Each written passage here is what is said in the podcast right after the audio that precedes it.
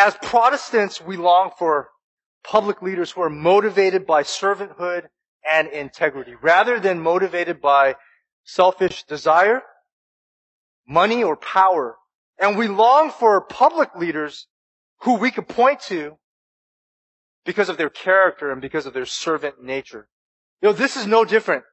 The desire for servant leaders is no different from what we see in the pages of the New Testament. In the days of Jesus, Israel longed for servant leadership. They longed for a servant king who was promised in the Old Testament by the Old Testament prophets. One who would come and rule with justice and mercy.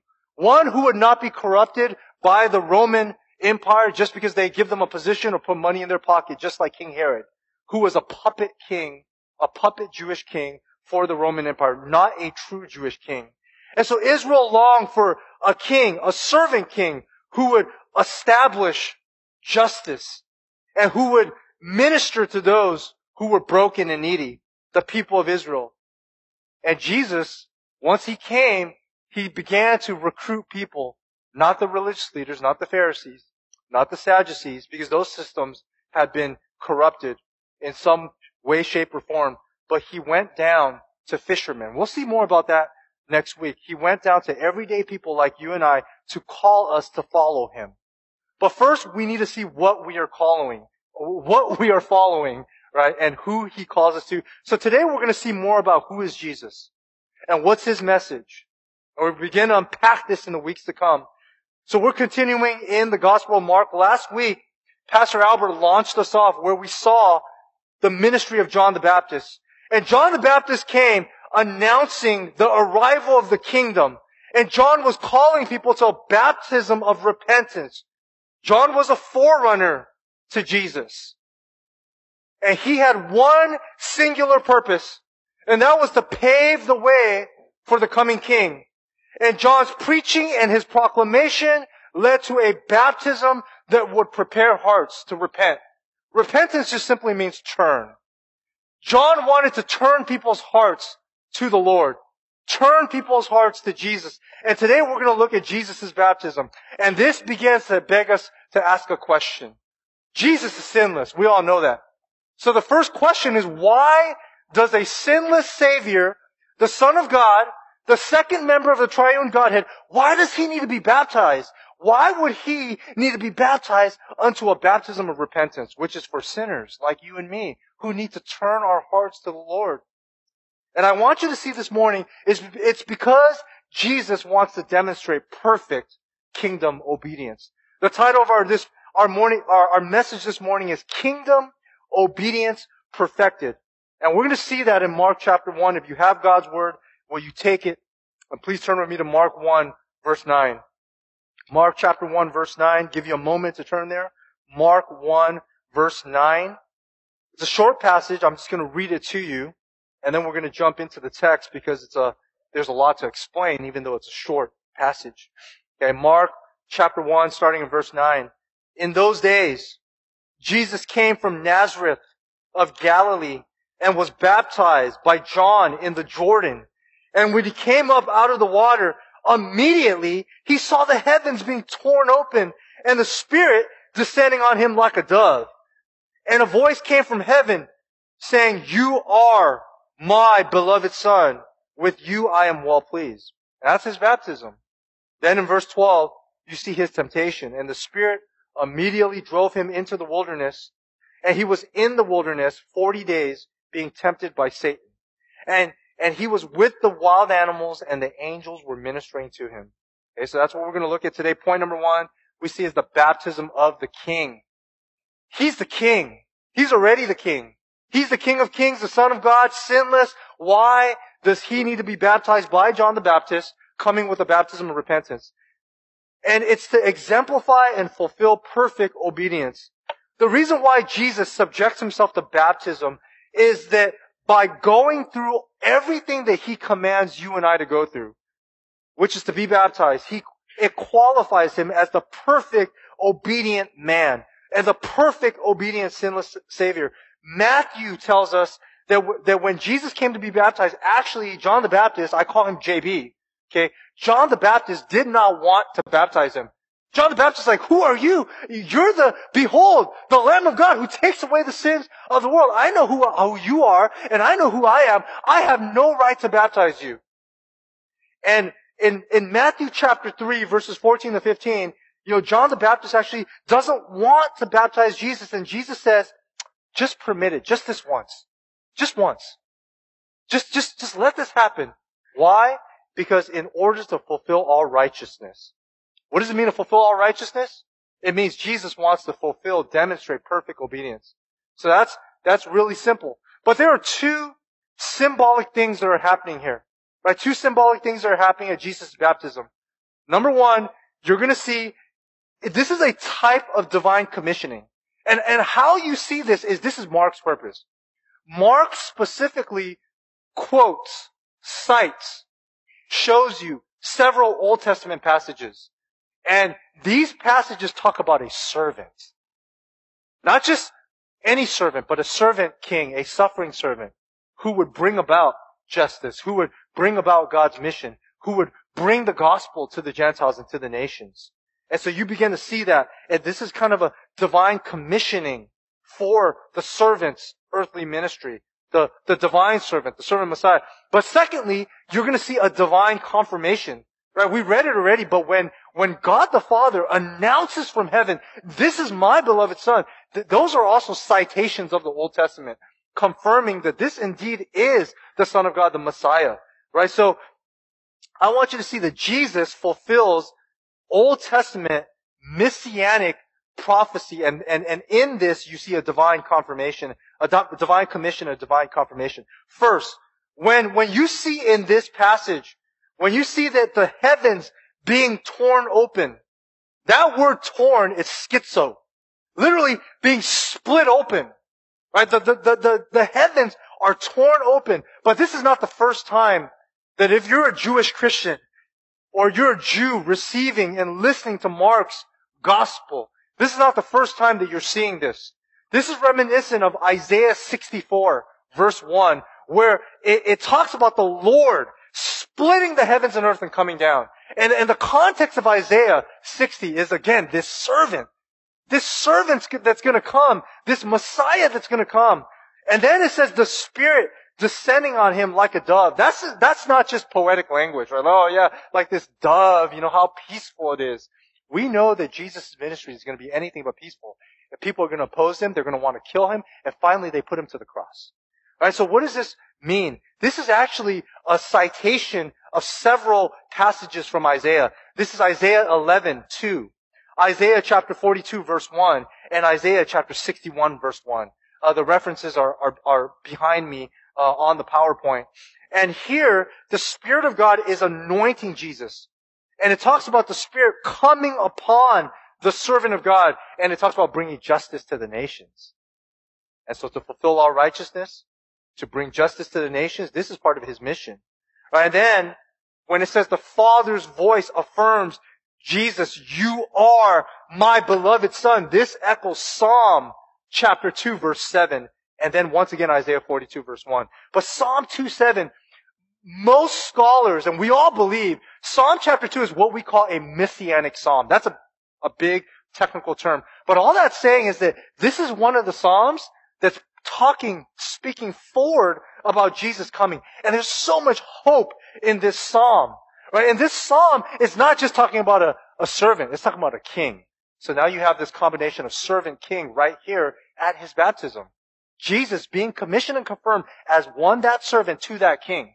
And it talks about the Son of David, this future king that's going to come, and into whose hands the Father is well pleased to place his mission to bring salvation to the nation. And so Jesus identifies with us by being that servant, perfect human being. And you're going to see that it builds up to this. He's completely human. He's 100% God, 100% human. That's what Mark shows us about Jesus. And now Jesus is going to be tempted, just like you and I face temptation, right? There is a contrast there. Now, before we get there, there's something interesting that I do want to share with you. Because, you know, you're looking at a passage like Mark, and you're like, dude, skies opened up, schizo, you know, and or something like that. The voice from heaven comes down. I mean, who's there? If I'm there, okay, if I'm there, I'm like, this guy's God, right? I mean, if you're there, you're like, there's no question about it. This is God. I'm worshiping him. There is no question. He is God. And then what would happen? This would be in the front page of the Jerusalem Times. Jerusalem Times, you know, voice from heaven, right? Opens, you wouldn't believe it. And confirming this is the Son of God. I would think that a lot of people would worship Jesus. So I remember this was probably, I don't know, 2004. I was sitting in exegesis of the Gospels. I raised my hand and asked the professor. I said, did everybody else hear this? Is Jesus the only one hearing this? And so he kind of does the scholar's dance and kind of dances around it a little bit because I don't think we know for certain. Okay, but then he kind of alluded me to a commentary. And there's a scholar named David Garland. Okay, and he's a good scholar. And he writes this: one can assume that the voice was also audible only to Jesus, since it speaks in the second person, you are. Not in the third person, this is. And you contrast that with Mark 9:7, where you have a this is type of statement. So therefore, it's directed to Jesus and to Mark's readers. So there are two people here who are hearing this. Two groups of people. There's one, Jesus is hearing this. Second group, long after Jesus died and resurrected, it's all recorded, and Mark's audience now, like you and me, are hearing this. And so Mark wants you to know this is the Son of God. Even though throughout the rest of Mark, the disciples may have not heard this because they don't believe yet, right? They're still struggling. So you're beginning to see this, and this is important because when you look at the grammar, this is why the Word of God is not to be taken lightly. That even the grammar can make a difference in helping you understand the context and the audience. And that's why in the Back to the Bible Sunday School, we're emphasizing how to interpret the Bible, right? And so that's very good. That's baptism of the King. That's point number one, the baptism of the King. Point number two is the temptation of the King. The temptation of the King. The points are pretty obvious. It's in the text, right? But that's the point of preaching. You have to be able to see the points in the text. And what we see here is the Spirit drove Jesus into the wilderness. Three things I want you to see from here. Notice verse 12. Immediately, the Spirit drove Jesus into the wilderness. So just like Pastor Albert mentioned last week, immediately. That's like Mark's favorite transition word. Immediately, because he wants to move you quickly. He doesn't give you a lot of details like the other gospel writers. His purpose is just, this is Jesus. He has authority. He's the Son of God. He wants his readers to know this is God's Son. God said it from heaven, quoting Old Testament passages, and now he's saying he's being tempted. That's it, right? Immediately, the Spirit drove Jesus into the wilderness. And so the first thing I want you to see is that here in verse 12, Jesus' temptation is God ordained, is that the Spirit drove. It's the Spirit. Jesus didn't just say, oh, what should I do today? You know, I just got baptized. I'm going to go to Macy's. No, that's not what he did, right? He said, I just got baptized. Boom, immediately. Ekbalo. For those of you who have your Greek Bibles open, I know there's one over there. Right? This word drove, it's different from Matthew and Luke, which is Spirit led. That's the second thing I want you to see. The first thing is that this is God ordained. The Spirit drove Jesus. The second thing I want you to see is the word drove. When you compare that with the Spirit led, the same word ekbalo is cast out demons. Jesus was expelled. And when you combine that with Mark's immediately he was expelled into the wilderness. This is complete submission to the Holy Spirit and complete submission to the Father. That's what Mark wants you to see with his choice of words. It's different from Matthew and Luke. Mark has a different purpose. He wants you to begin to see the theme, servant, submission, suffering servant, Isaiah. You see the connections? Servant. Servants are humble. Servant leaders, servant kings are humble. They submit to the will of the Father. Mark 10:45. Jesus did not come to be served, but to serve. And he's going to give his life as a ransom for many, God's elect. All right, so you begin to see this unfolding. the humility of Jesus Christ. So the first thing is, this is God ordained. The second thing you see here is the submission to the Father and the Spirit. He immediately was cast out. He didn't have a choice. Even though he's the Son of God, he's equal to the Father and the Spirit. He could have said, no, I don't want to go out there yet. I want to spend more time in Galilee. But right away, he's cast out into the wilderness. And then the third thing that we see is unique to Mark, is only Mark. You see, the other gospel writers include his temptation with more detail, but only Mark mentions wild animals.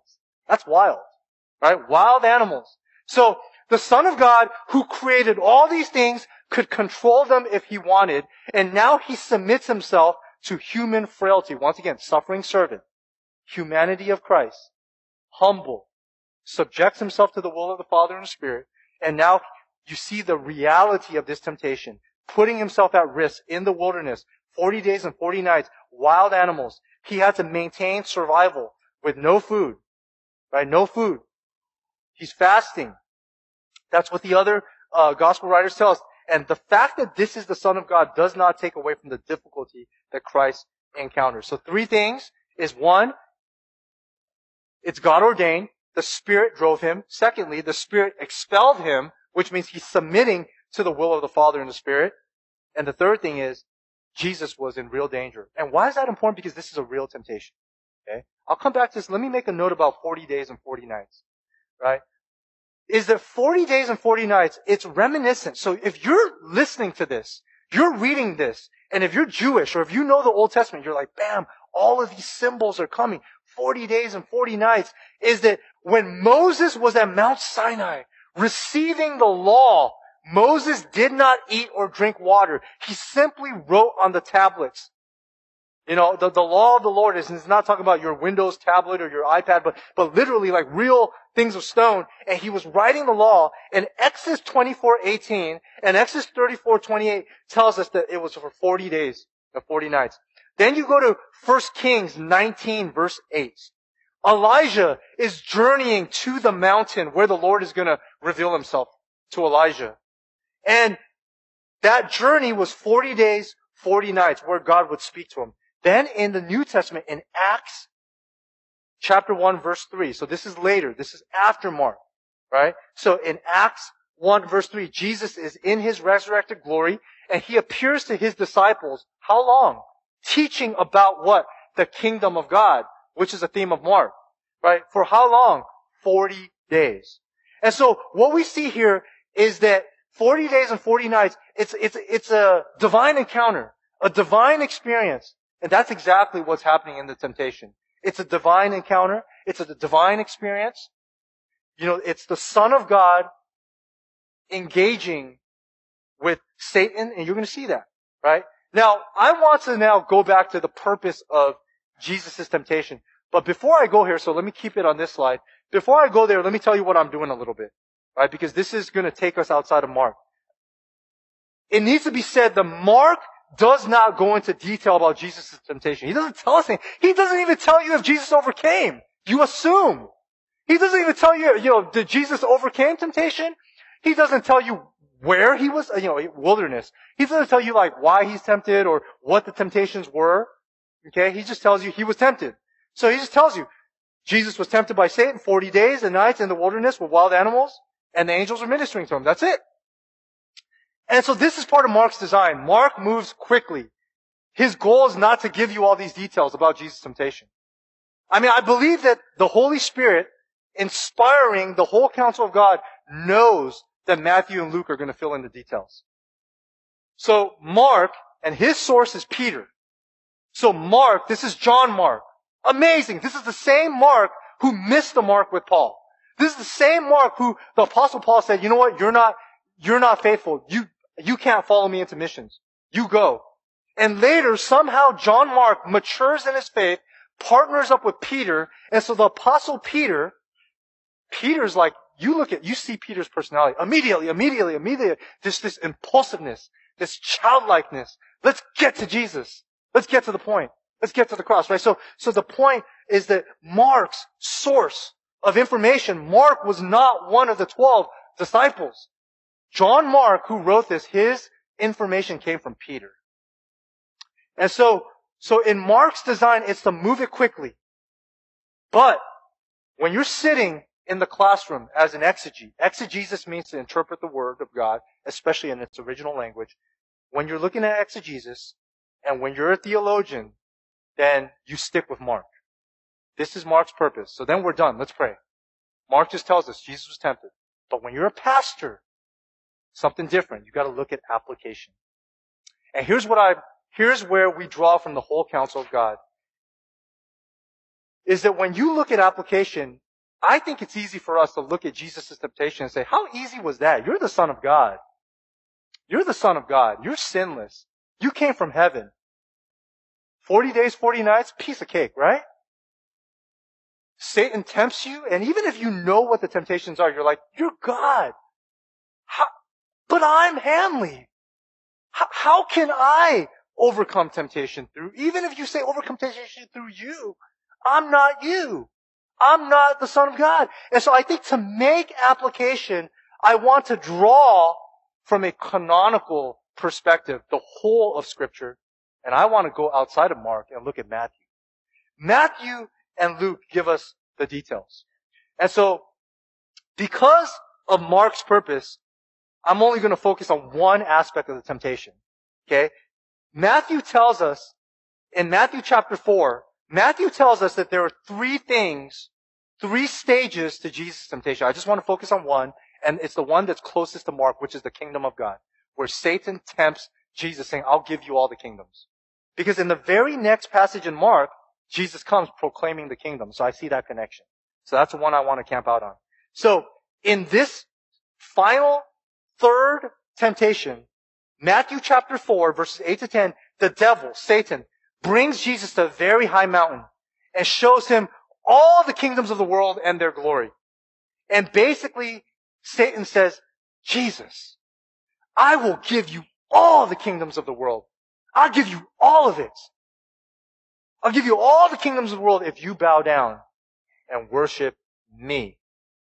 And at which Jesus commands him, be gone, Satan, for you shall worship the Lord alone. And Jesus responds with Scripture. Again, if you're studying through Matthew, you're reading this, you're like, piece of cake. Satan's like, Jesus, I'll give you all the kingdoms of the world. Jesus says, I am the king. All these kingdoms are mine. I created it. Not a temptation. Easy, right? No, this is a real temptation. Here's why. I want you to think about this. At first glance, it seems like it's easy for Jesus to overcome. But here's where there's an emotional application for us. It was not easy. This is a real temptation. How is this a temptation? Because by offering all the kingdoms to Jesus, Satan is saying, Jesus, take the easy way out. Your Father's way is not the easy way out. My way is easy. My burden is light. My yoke is not that heavy. Take the easy way out. Follow me. You see, Jesus knows that he will inherit all the kingdoms of the world. He knows where he's going. He will reign. Jesus will reign over the nations in an everlasting kingdom. But Jesus' kingdom and his ascension to the throne, servant, suffering servant, Isaiah, this is Markan themes now. These are from Mark, not Matthew, right? Is that all these themes saying, Jesus, it comes at the cost, and that cost is the shape of a cross, humiliation, temporary separation from your Father, betrayal, shame, judgment, wrath, hell. And so Jesus has to die for his kingdom, because his kingdom, and here's the application for us, right? Because his kingdom will be filled with people whom he redeems. Jesus knows where he's going. He says, yes, I will have the kingdoms of the world, Satan, but I'm going to have to die for them.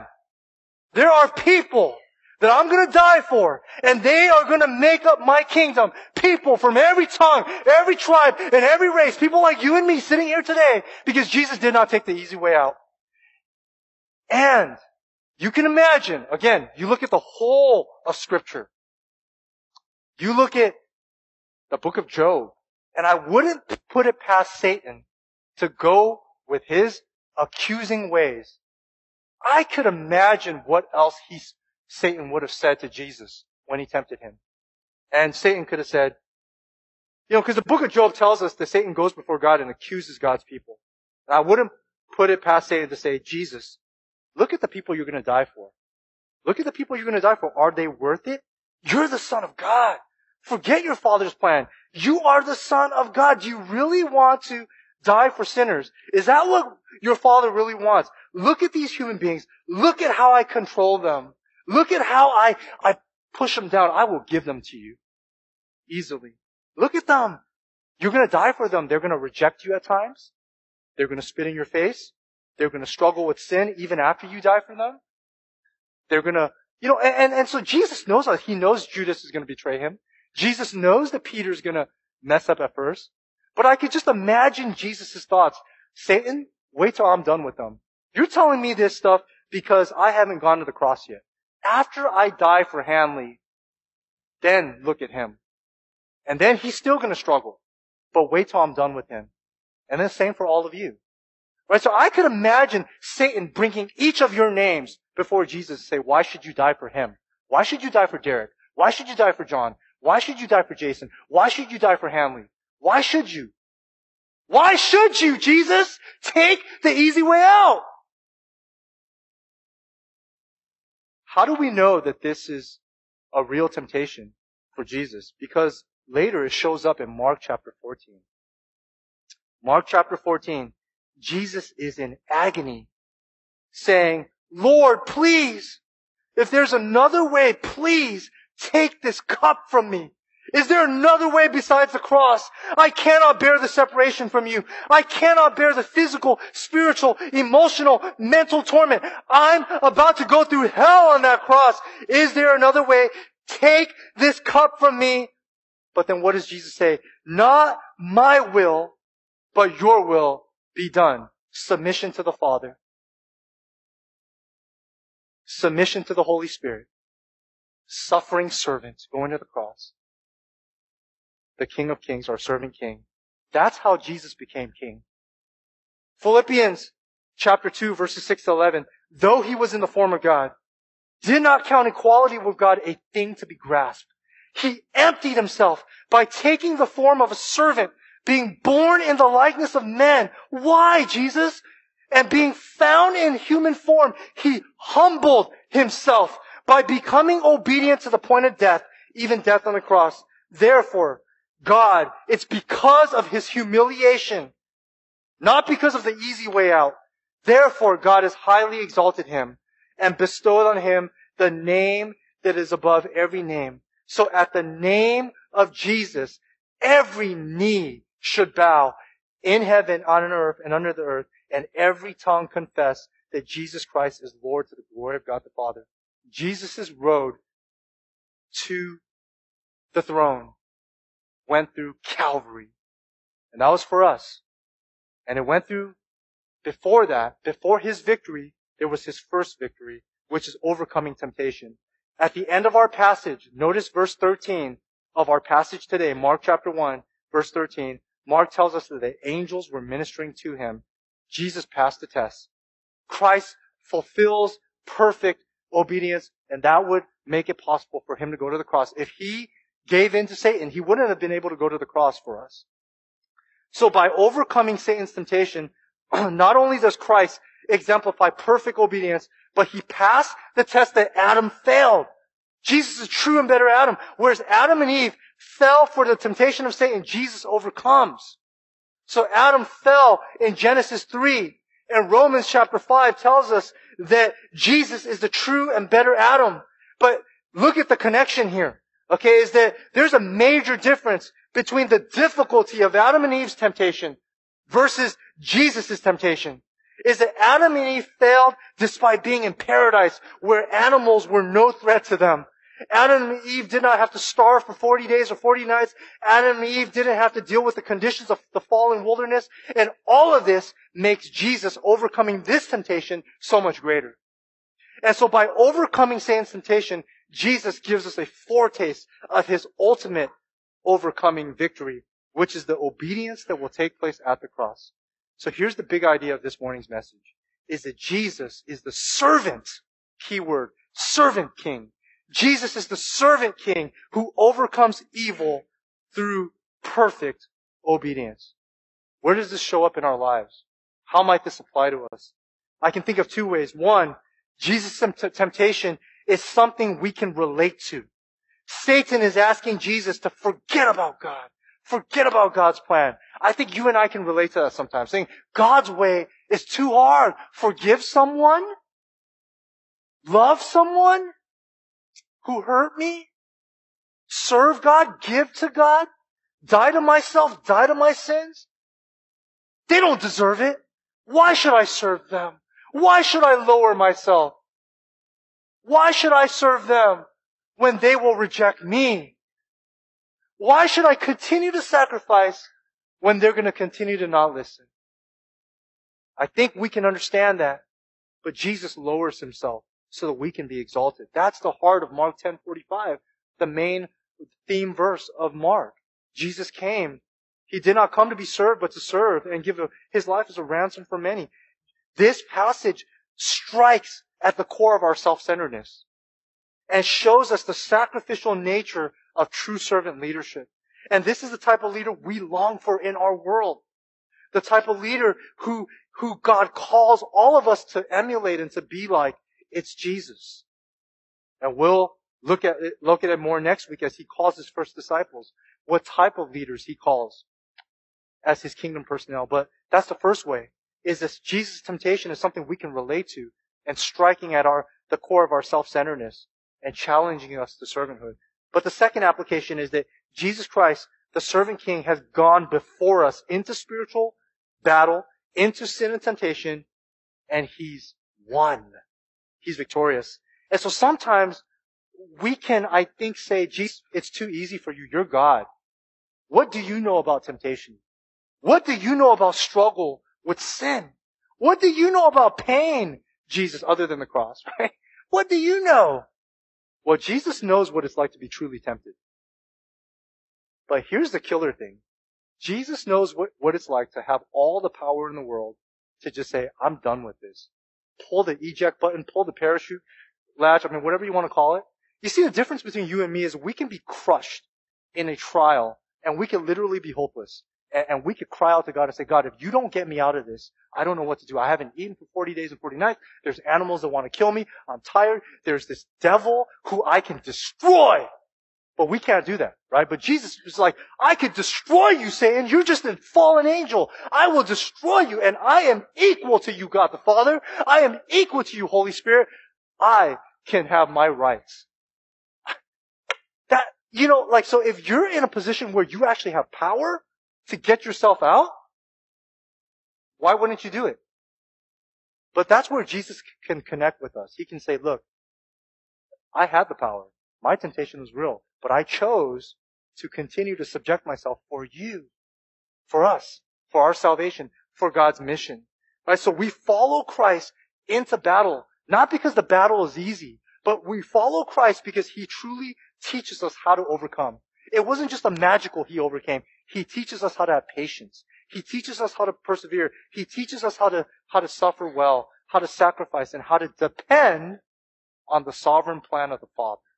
Because Jesus, in those moments, rather than depending on the power that he could access, he submitted himself to the sovereign plan of God the Father. And you and I, when we are in temptation, and when we're struggling in trial, sometimes we have to say, God, I don't know why. You do. Not my will, but your will. I don't know why, but I will submit to the Spirit's leading through the Word of God, and I will surrender to you. Jesus understands us. Now, Pastor Albert talks about, come meet Jesus. That's so awesome. Come meet the Lord through the Word, and you will see that he is a suffering servant king who overcomes evil, not the easy way, not by overpowering it, but through obedience. His power is very different from the power of this world. It's a power that comes through humility and putting others before himself. I think that's very powerful. And that's why we praise him. That's why we sing to him. We worship him because he amazes us. Because we've never seen servanthood and power with this type of humiliation, this type of humility, this type of servanthood, this type of king. He is a king that's worthy of our worship. So let me lead us in prayer. We're going to take offering, and during that offering, there's going to be a song. Just praise the Lord. Okay, let's praise the Lord together. Let's pray. Father, since the world began, we've never seen a Messiah like this. We've never seen a king like this that captivates our souls and our hearts, turns our worlds and our hearts upside down. Help us, Lord, to meet you as you are in your word and to submit to you and follow you. Shape our hearts with the Gospel of Mark so that we can understand what it means to be part of your glorious kingdom. It's in Jesus' name we pray. Amen.